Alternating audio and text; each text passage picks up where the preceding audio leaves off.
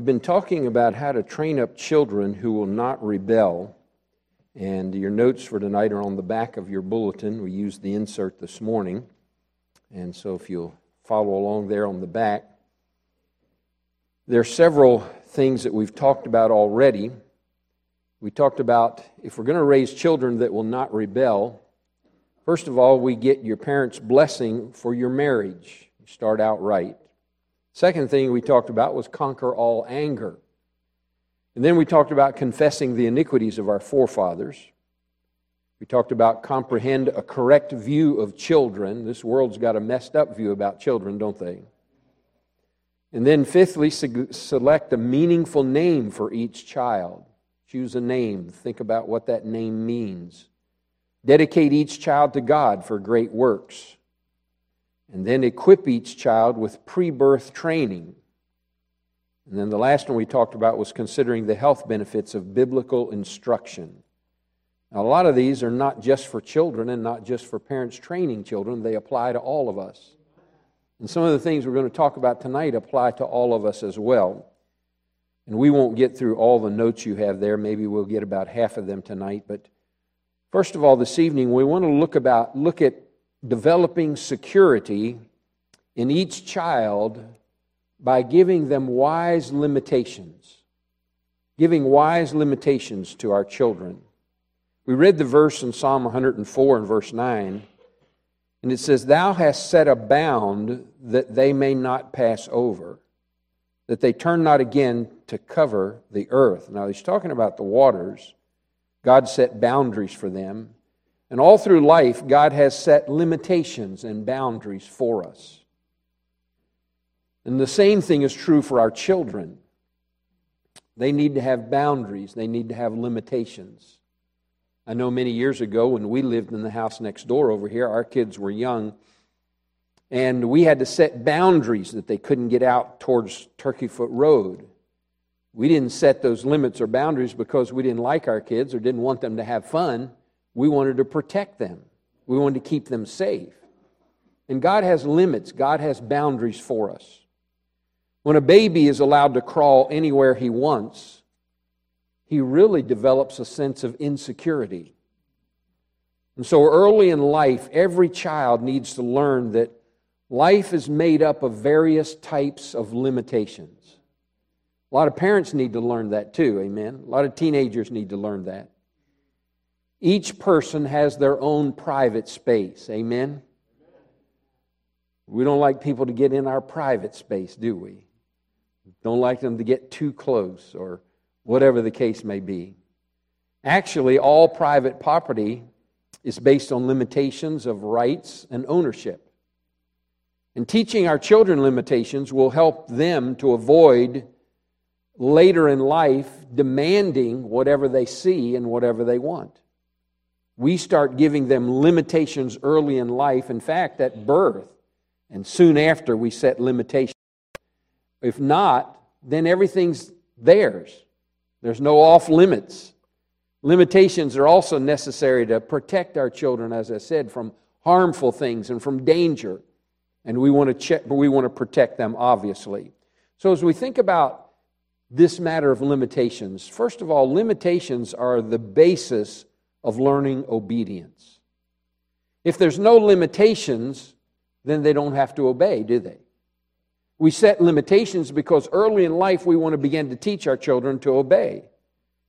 It's interesting that God created Adam and Eve with wisdom, but without original sin.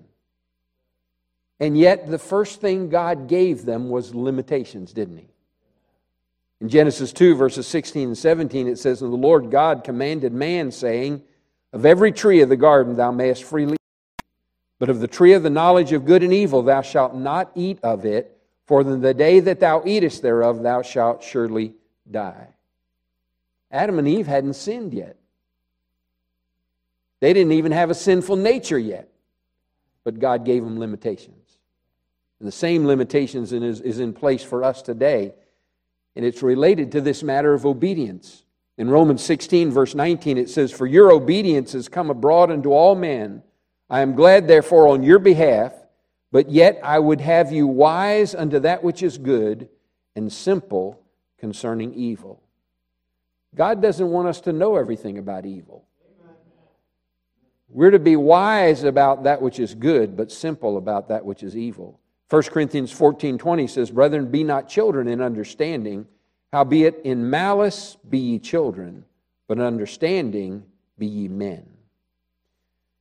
So, limitations are the basis for obedience. Secondly, expect children to test their limitations. And all God's parents said, Amen. They're going to test your limitations, aren't they? And they know where they can test them. They know where your buttons are, they know what to push, what to do. We've all tested the limitations in various areas of our life. You see that sign that says wet paint. and you touch it. Don't walk on the grass. Even got some traffic signs that say one way. but I was only going one way, you know. we got limitations and we test them, don't they? Don't we? One of the motivations of a child is exploration, and that's a good thing. They want to explore. The child will go places and do things that simply satisfy their curiosity. And at this point in their development, there is no understanding of danger. So we have to set limitations to protect them. It's the responsibility of parents to explain the dangers to our children. And we do that. We tell them, don't touch, hot, hot, burny, and all kinds of things. We want to protect them so that they don't get hurt. And we also want to protect them and teach them because we don't want them to have to learn through suffering. Amen? And that's the same for us as adults. God doesn't want us to have to learn through suffering. He wants us to listen to and follow the limitations that He gives to us. When parents set limits for their children, you can't expect these limits to be tested. Along with the limits, the children must also know what the consequences will be. What happens if you go beyond those limits? What happens if you break the limitations that are given? God confirms this important point when He set the limit for Adam and Eve, and He said to them, He said, Of every tree of the garden thou mayest free, freely eat, but of the tree of the knowledge of good and evil thou shalt not eat of it. But then He gave the consequences, didn't He? He said, For in the day that thou eatest thereof, thou shalt surely die. When we give our children limitations, make sure they know what the consequences are for breaking those limitations. Let them know there are consequences. Let them know what they will be. If parents discipline a child, their wrong actions without explaining the consequences that will come, the child will tend to get bitter and rebellious when they receive those consequences. On the other hand, if the child understands what the punishment will be, and they willfully disobey what you've told them, then that child will know that the limit is firm, and that child will then develop a sense of security in their life. You know, some parents have the idea that I don't want to warp the personality of my little precious child. Well, God's made a place that can be warped a little bit. But as we enforce the limitations, we build security in the lives of our children. Thirdly, teach your children the meaning of the word no. Teach them the meaning of the word no. And I can say this to us as adults. There's some adults don't know the meaning of the word no. Amen? We need to learn it. Before a child learns how to communicate with words, the child begins to learn the meaning of words from the facial expressions and the body language of their parents. A parent cannot just say no to a young child. You have to get down on the level of that child and look right in their eyes. How many times have you said to your child, Look in my eyes? You know. you want to communicate more than just with words. A sad expression, a shaking of your head, no. Continue to look in the eyes of your child will help to communicate your message to them. Not just to the head, the brain up here, but to their heart and to their reins, the Bible talks about, their innermost being. And we as parents have to be very consistent when we set limitations. We cannot arbitrarily change the limits. Amen? The word no does not mean sometimes. It does not mean not now. It does not mean maybe. Children also expect fairness in the limitations that are given to them. This will create a problem as the older children in the home begin to be given greater freedom in some areas than the, than the younger ones. But when it comes to moral issues, there is no wavering. Amen. Right is right and wrong is wrong. Yes is yes and no is no. And so we have to be firm and be consistent. One of the problems I see with young people today is they know where the limit is, but they know how to push the limit, test it, and they also know how far the parents will go. When I was a kid growing up, when my mom would say, Tim, come here, I knew I should come. But when she said, Timothy, I knew I better listen. If she said, Timothy Andrew, then I knew I was in trouble. Isn't it interesting that our kids learn that pretty quickly, how far they can go before they really have to do what we're telling them to do? They know what the limits are. And then, fourthly, help each child to understand causes and effects. Again, as parents, we need to know that. As adults, as teenagers, we need to know their causes, their effects. Wisdom and understanding are knowing the benefits or the consequences of every thought, every word, and every action. This is the training that parents must give their children during the very early years. You see, much of our training has to be done in those one and two and three and four and five and six. If we get the training in in those early years, it'll be a whole lot easier in the later years. The Bible is a continuous account of those who obeyed God's commandments and obeyed God's limitations and were blessed of God, and also of those who rejected God's way and rejected God's word and experienced his destruction. The book of Proverbs has a wealth of wisdom on cause and effect sequences. An excellent book to read to your children, even as we talked about uh, previously, training the children even in the womb to read the scripture to the child even in the womb. Proverbs is a good place to start and a good place to read to them. The example in the, in the, the Bible of the story of Abraham. Abraham, you remember in Genesis chapter 12, lied about his wife being his sister. And as we teach that to our children, we can point out to them that the riches that Pharaoh gave him because of his lies were riches that were ill gotten gain.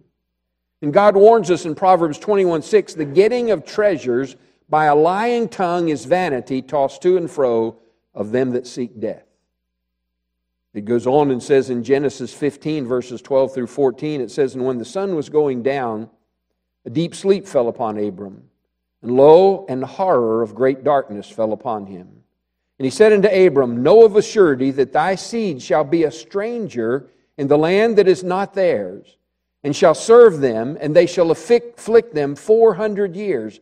And also that nation whom they shall serve will I judge, and afterward shall they come out with great substance. Now think about this cause and effect. Abraham lied about his wife, Sarah. He got some ill favored gain that came to him as a result of all that.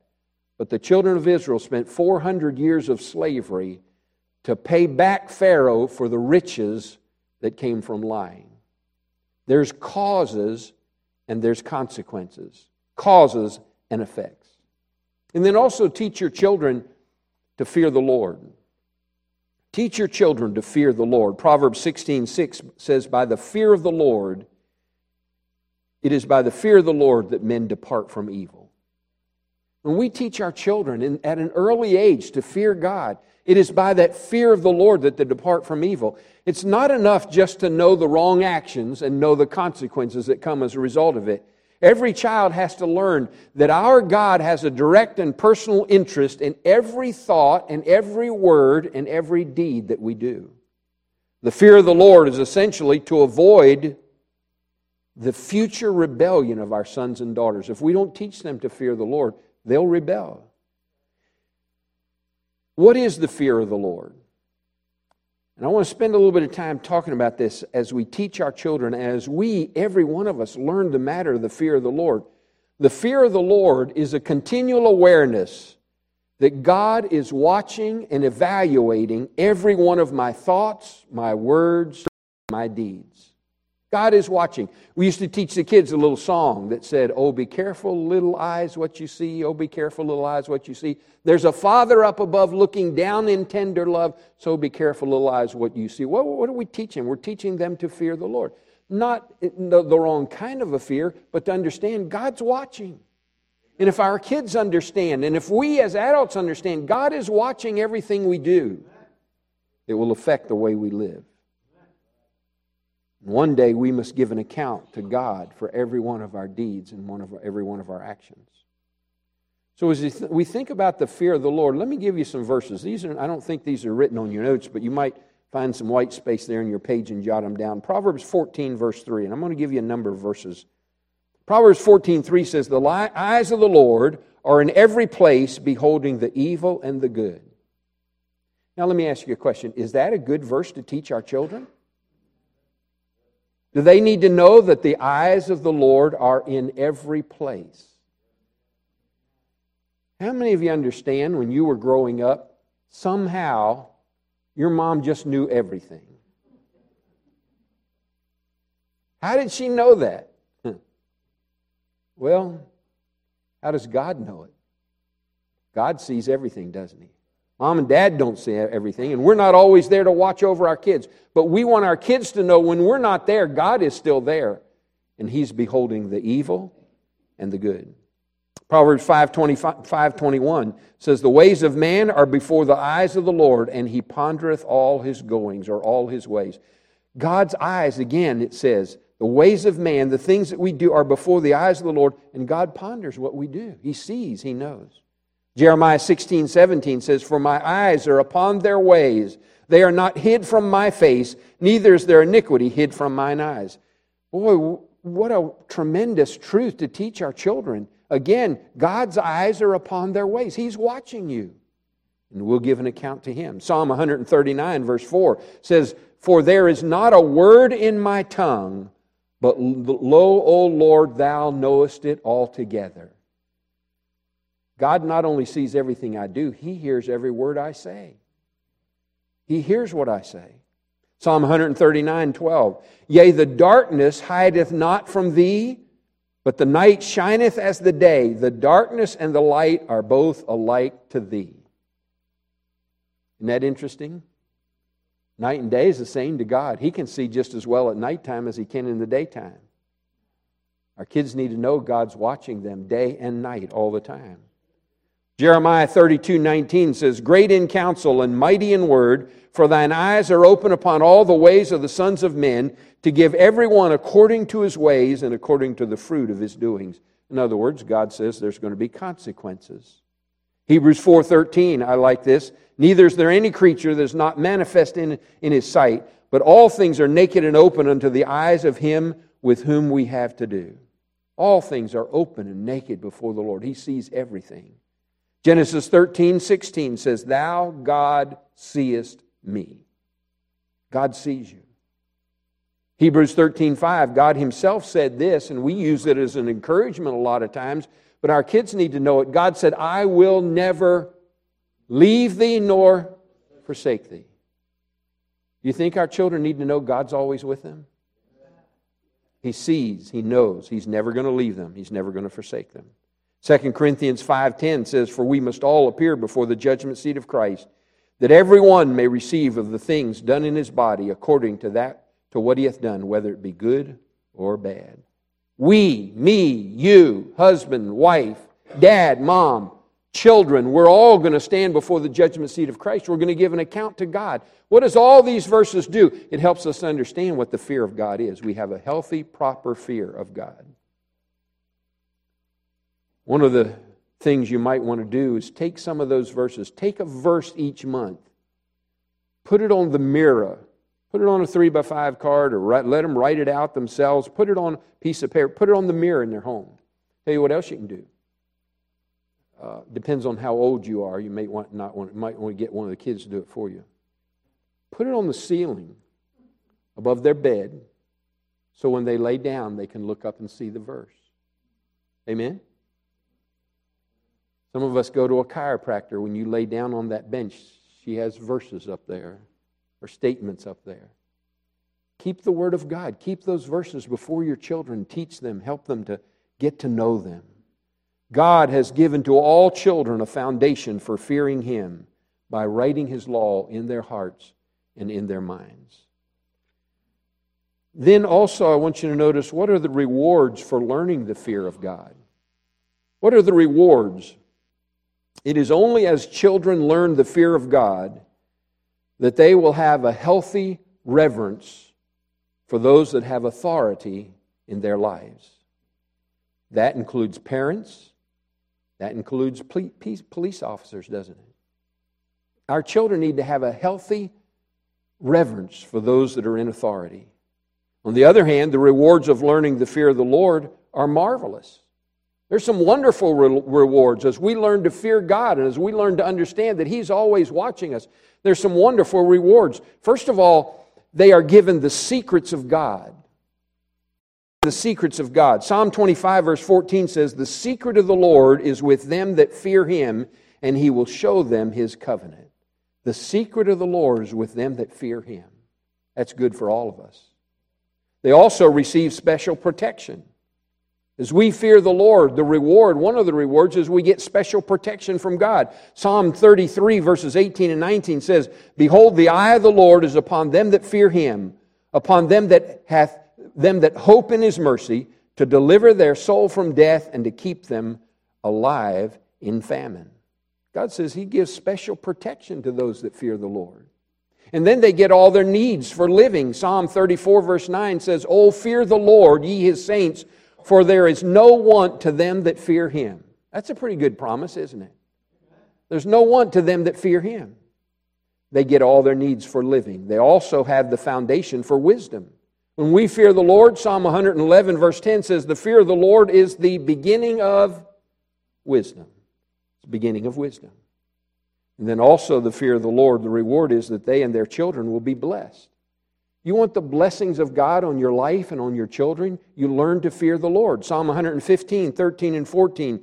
He will bless them that fear the Lord, both small and great. The Lord shall increase you more and more, you and your children. How many of you want your children to be blessed? How many of you want to be blessed? Where do we get that? From the fear of the Lord. Learn to have a proper fear. And then also, they give the Lord special ple- ple- pleasure. We give special pleasure to the Lord when we learn to fear Him. Psalm 147 11 says, The Lord taketh pleasure in them that fear Him and those that hope in His mercy. Think about that for a minute. Do you want to give God pleasure? Amen? God says we can do that as we learn to fear the Lord. And then we also increase our health. Proverbs 3 7 and 8. Be not wise in thine own eyes, fear the Lord, and depart from evil. It shall be health to thy navel and marrow to thy bones. The fear of the Lord helps us with our health. And then also we have the ability to hate evil. Proverbs 8 and verse 13 says, The fear of the Lord is to hate evil. When we fear the Lord, you fear God, and we know that if we do evil, we suffer the consequences. Then what do we do? We hate evil. We don't want those consequences. And so we hate the evil that is there. And then also, those that fear the Lord enjoy a longer life. Proverbs 10 27 says, The fear of the Lord prolongeth days, but the years of the wicked shall be shortened. I had the privilege of being raised in a preacher's family. We had nine kids. Two of my brothers, I believe, died prematurely. My youngest brother was killed in a motorcycle accident when he was 27 years old. He had said that God had called him to be an evangelist, to preach and be an evangelist. And then he began to run from that and run from the Lord. And he ran to a point where God said, Okay, that's as far as I let you go. And he was driving his motorcycle one day, and a van pulled out at a traffic light. The young man who was driving the van Sun was in his eyes. He didn't see the light change. He pulled out. My brother T boned him and killed him instantly. I believe my brother was running from the Lord. And he didn't have the privilege of having a longer life because he didn't fear the Lord. My second youngest brother died at age 42 with a massive heart attack. He too felt the call of God to preach and actually pastored a church for a while. And then he resigned the church and he was running a business, making good money, and began to get involved with things that he shouldn't be involved in. And one thing led to another, and he began to run from the Lord. And at 42 years of age, he was out one day doing these paintball games. It was in August in the heat. He had all that fatigue outfit on, and they were to meet back at noon for lunch, and he didn't show up. They went looking for him, and when they found him, he had a massive heart attack. The doctor said his heart literally exploded. He died at 42 years of age. He didn't enjoy a longer life. He suffered, I believe, the consequences of not fearing the Lord. And then also, the Bible says they experience an abundant life. See, when we obey the Lord, not only do we have a longer life, but God says you can have an abundant life. He says in Proverbs 14 27, the fear of the Lord is a fountain of light, life to depart from the snares of death. It's a fountain of life, abundant life. Also, those that fear the Lord are motivated to reject evil. Proverbs 16 6 says, By mercy and truth, iniquity is purged, and by the fear of the Lord, men depart from evil. You know, when I was growing up, also, as I, I mentioned, I was raised in a preacher's home. My dad was a pretty strict guy. And uh, in fact, if dad was living today and I was a child today, he'd probably be arrested for child abuse in the way our society is going today. But I survived it and it helped me, and I grew up to be what God wanted me to be. But knowing my dad and knowing the consequences, it caused me many times to reject evil. We had nine kids, so I think dad had the biggest garden in the county. And we all had our responsibilities in the garden to hoe the corn, to weed, to, to, to uh, cut the suckers off of tomatoes. Some of you know what that is on the tomato plants. And uh, we used to have to take a day off school every spring and plant potatoes. And uh, we, would, we would cut the potatoes up. And you know why they put potatoes in plastic bags before you plant them? It's to keep the dirt out of their eyes.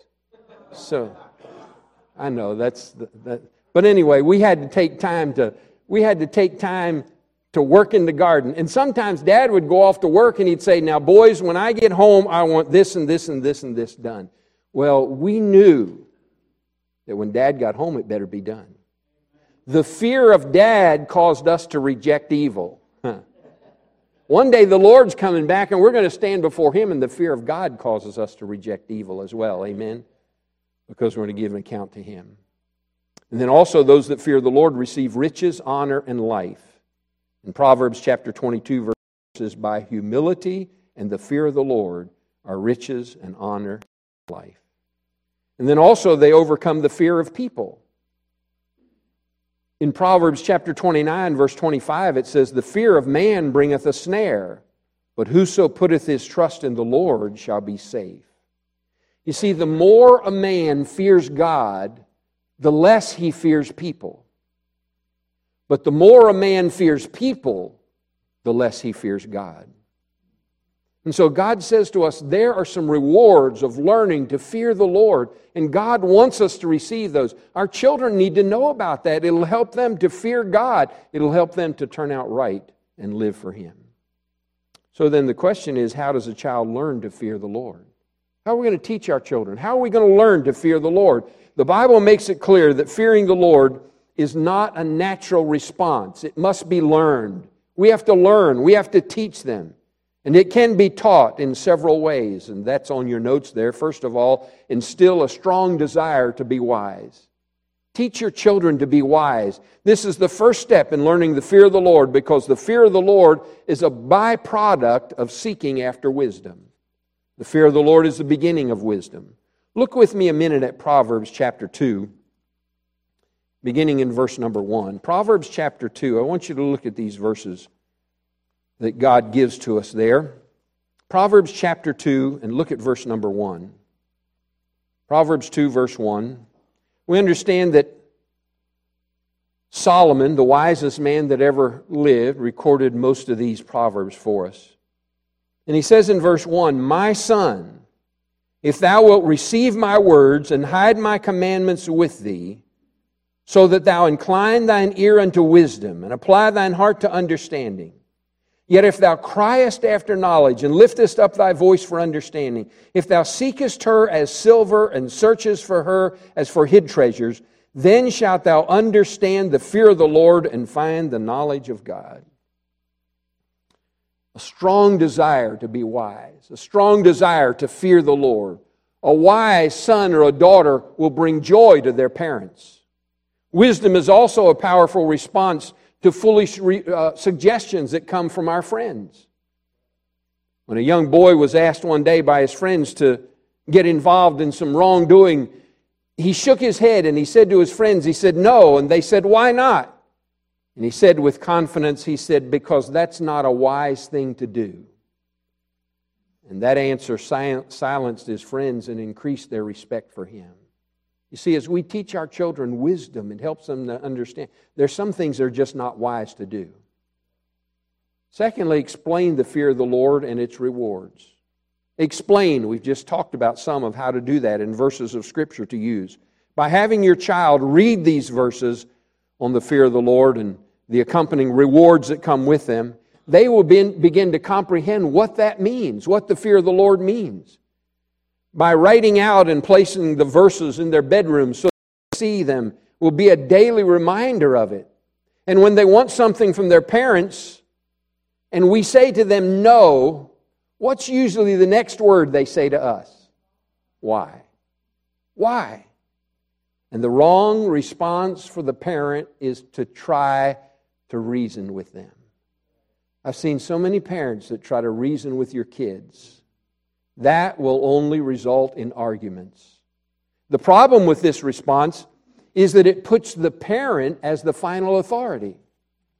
When you try to reason, the child does not learn to fear God, but he's only driven away, and a wedge is put between him and his parents. The wise response when the child, when you say no and the child says why, why, is to say, we must answer to God for the way we trained you. So let's ask God to give us some reasons why this would be a good thing or why this would be a bad thing. And together write down from the Word of God what God says about it. You see, that makes not you the final authority, but God the final authority. And then, thirdly, build your lives around the Word of God. Build your lives in your home, build it around the Word of God. The primary way to learn the fear of the Lord is by the Word of God. And already we've seen many verses tonight that help us to understand that. God instructed His people in Deuteronomy chapter 4 and verse 10. He said, Gather me the people together, and I will make them hear my words, that they may learn to fear me all the days that they shall live upon the earth, and that they may teach their children. Gather me the people together. I'll make them hear my words. The Word of God. Build your lives around the Word of God. I said this to our Sunday school class in the auditorium. We build our lives around the church. We come to church and hear the Word of God. We build our lives at home around the Word of God. God clarified that command when He said in Deuteronomy 5, verse 29, He said, Oh, that there were such an heart in them that they would fear me and keep all my commandments always, that it might be well with them and with their children forever. God sent the Lord Jesus Christ into this world to clarify the commands of the Mosaic Law. His famous Sermon on the Mount, Jesus said over and over again a phrase like this in Matthew 5 21. He said, Ye have heard that it hath been said by them of old time.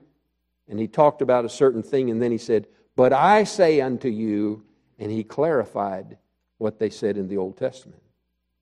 Later, Jesus explained in John 14 10, he said, The words that I speak unto you, I speak not of myself but the Father that dwelleth in me, he doeth the works. A careful study of the Gospels reveals that there are 49 general commands that the Lord gives to all believers, and we've studied them on several different occasions. Related to each command is a character trait or a character quality that will be developed in our lives as we learn to keep that command and follow it. Wise parents will teach those commands to their children, and then they will help to build those character qualities in their lives. And then, fourthly, make known the mighty works of God. Make known the mighty works of God. David was a man after God's own heart. Amen? He learned to fear the Lord by delighting in his law. In Psalm 1, verse 2, it says, But his delight is in the law of the Lord, and in his law doth he meditate day and night.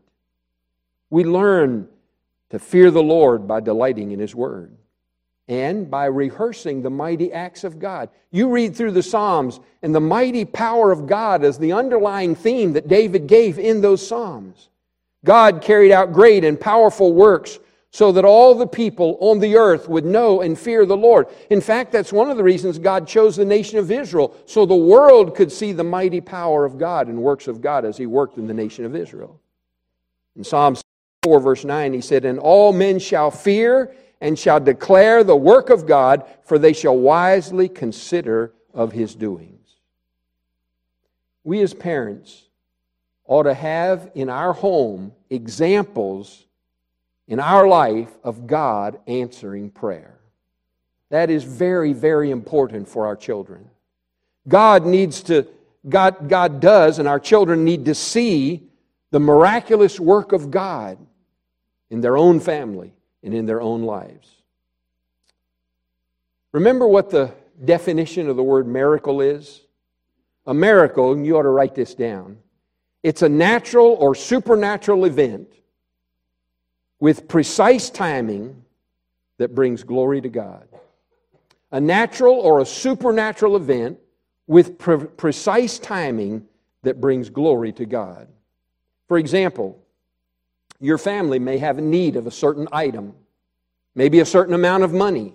It's needed on a certain day, it's got to be paid at a certain time. And you ask God as a family, you ask God to but you don't tell anybody else. Just you pray about it. And on that very day, when that amount is due, you receive exactly the amount from some unexpected source, and you know God answered your prayers. Our, chi- our children never forget those experiences. I still remember one time, again, growing in a preacher's family and having a large family. I remember one time when dad said, We got to have new tires on the car. We had what we called Maypops on our car. That means they may pop anytime. And so we prayed. We had to have time. And we prayed about it. And dad went to the post office and checked the mail. And there was a check that was sent to him that was exactly what he needed to buy new tires for the car. And this is many years later. I still remember that. Your kids need to have examples of that in their life. When they prayed specifically and God heard them and God answered their prayer. And keep a journal of those things it helps to teach them the fear of the Lord, and God becomes a real person to them.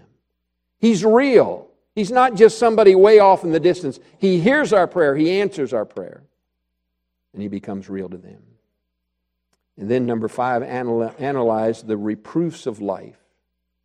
Analyze the reproofs of life. When we knowingly or unknowingly violate one of God's principles of life, there are predictable consequences. These are called by God the reproofs of life. The reproofs are like pain that comes when you touch a hot stove. There's a, a reproof. Don't touch it, it's going to hurt you. When something bad happens, analyze with your children the causes. Why did that happen? Expect that reproofs are from the Lord so that we'll stay on the right path, so that we won't do those things again. God appeals to us in Proverbs 1, verse 23. He says, Turn you at my reproof Behold, I will pour out my spirit unto you, I will make known my words unto you. The reproofs of life must be taught in relation to the commands of Scripture that are taught by the parents. Proverbs 6:20 says, "My son, keep thy father's commandments and forsake not the law of thy mother." Proverbs 6:23 says, "For the commandment is a lamp, and the law is light, and reproofs of, dist- of re- uh, the reproofs of instruction are the way of life." A car accident for a young teenage boy may be a reproof for life. It also may be an opportunity for Satan to be the devourer of his assets. I remember a young man one time had asked his dad about going with some of his friends on a skiing trip. And his dad said to him something like this He said, I'm not going to tell you no, but he said, I really don't want you to go. If you want to go, you can, but I'm not for it. So he didn't really tell him no, but his son went, and in the process of that, they were in a pretty serious car accident. And the son never forgot that. He didn't listen to the reproofs of his father, and there were consequences that came as a result of it. Our children need to see that. They need to understand there are consequences to sin. And those, sometimes there are minor consequences. You touch something hot, you burn your hand, that's a minor consequence. But you can be in an automobile accident, and there can be lifelong consequences. I know of a preacher. God was dealing with him about preaching, becoming a pastor, a preacher. And he just kind of pushed away and pushed back on it and, and didn't listen. He was a very successful businessman. And for a number of years, and finally one day, he heard the screeching of the tires out in front of his car and ran out to see that his little boy had been struck by an automobile and was severely, seriously injured. And his son, for the rest of his life, had to use those metal crutches that he put on his, on his arms and, and used to get around. And that dad told the Lord, he said, Yes, Lord, I'll surrender. I'll do what you want me to do.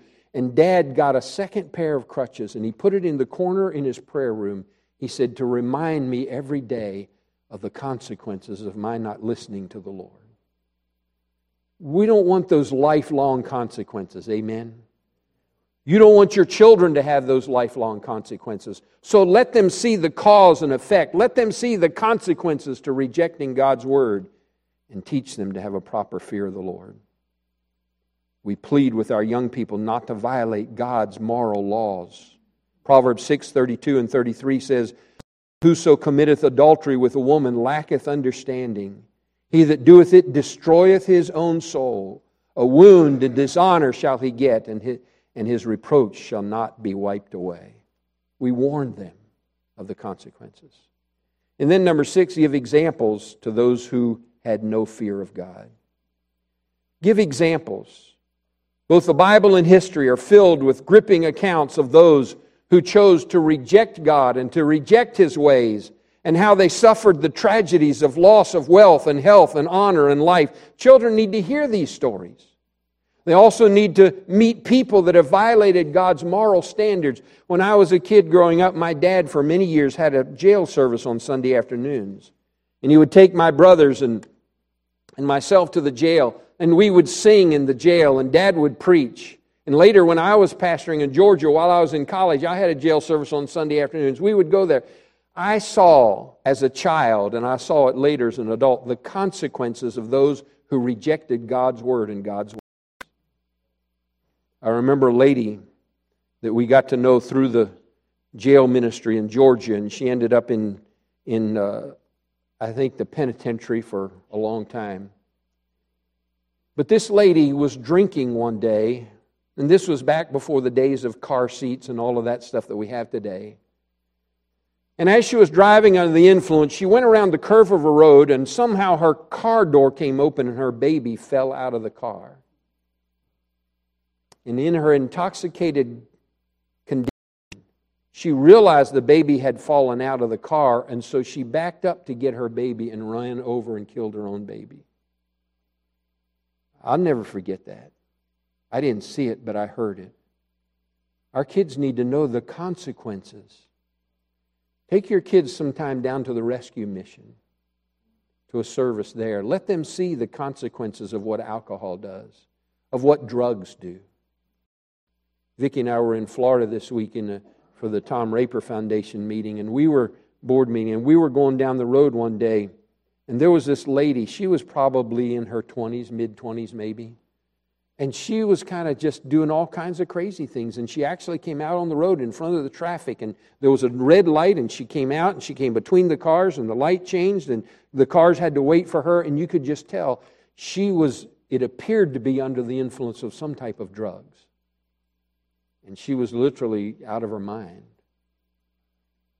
Our kids need to understand the consequences. They need to see that sometimes. and know their consequences to those things that people do. Give examples of those that had no fear of God. An effective way, again, is to let them see what happens to those that are prisoners to alcohol and to drugs and to lust. So, how are we going to raise kids that will not rebel? Develop security in each child with wise limitations. Give wise limitations. Let them know what the consequences are. Teach the child the Lord. Instill in them a, a strong desire to be wise. Explain the fear of the Lord to them and the rewards that come from those who have that proper fear. Build your life around the Word of God. Make known the mighty works of God. Let them see the answers to prayer and God become real to them. Analyze the reproofs of life. Why did God let certain things happen? And give examples of those that had no fear of God. Let them see what happens, what the consequences are when we have no fear of God. I think all of us want to raise godly kids. Amen. We don't want to raise those that are going to be rebellious. We want them to learn the fear of God and to follow Him all the days of their life. Amen.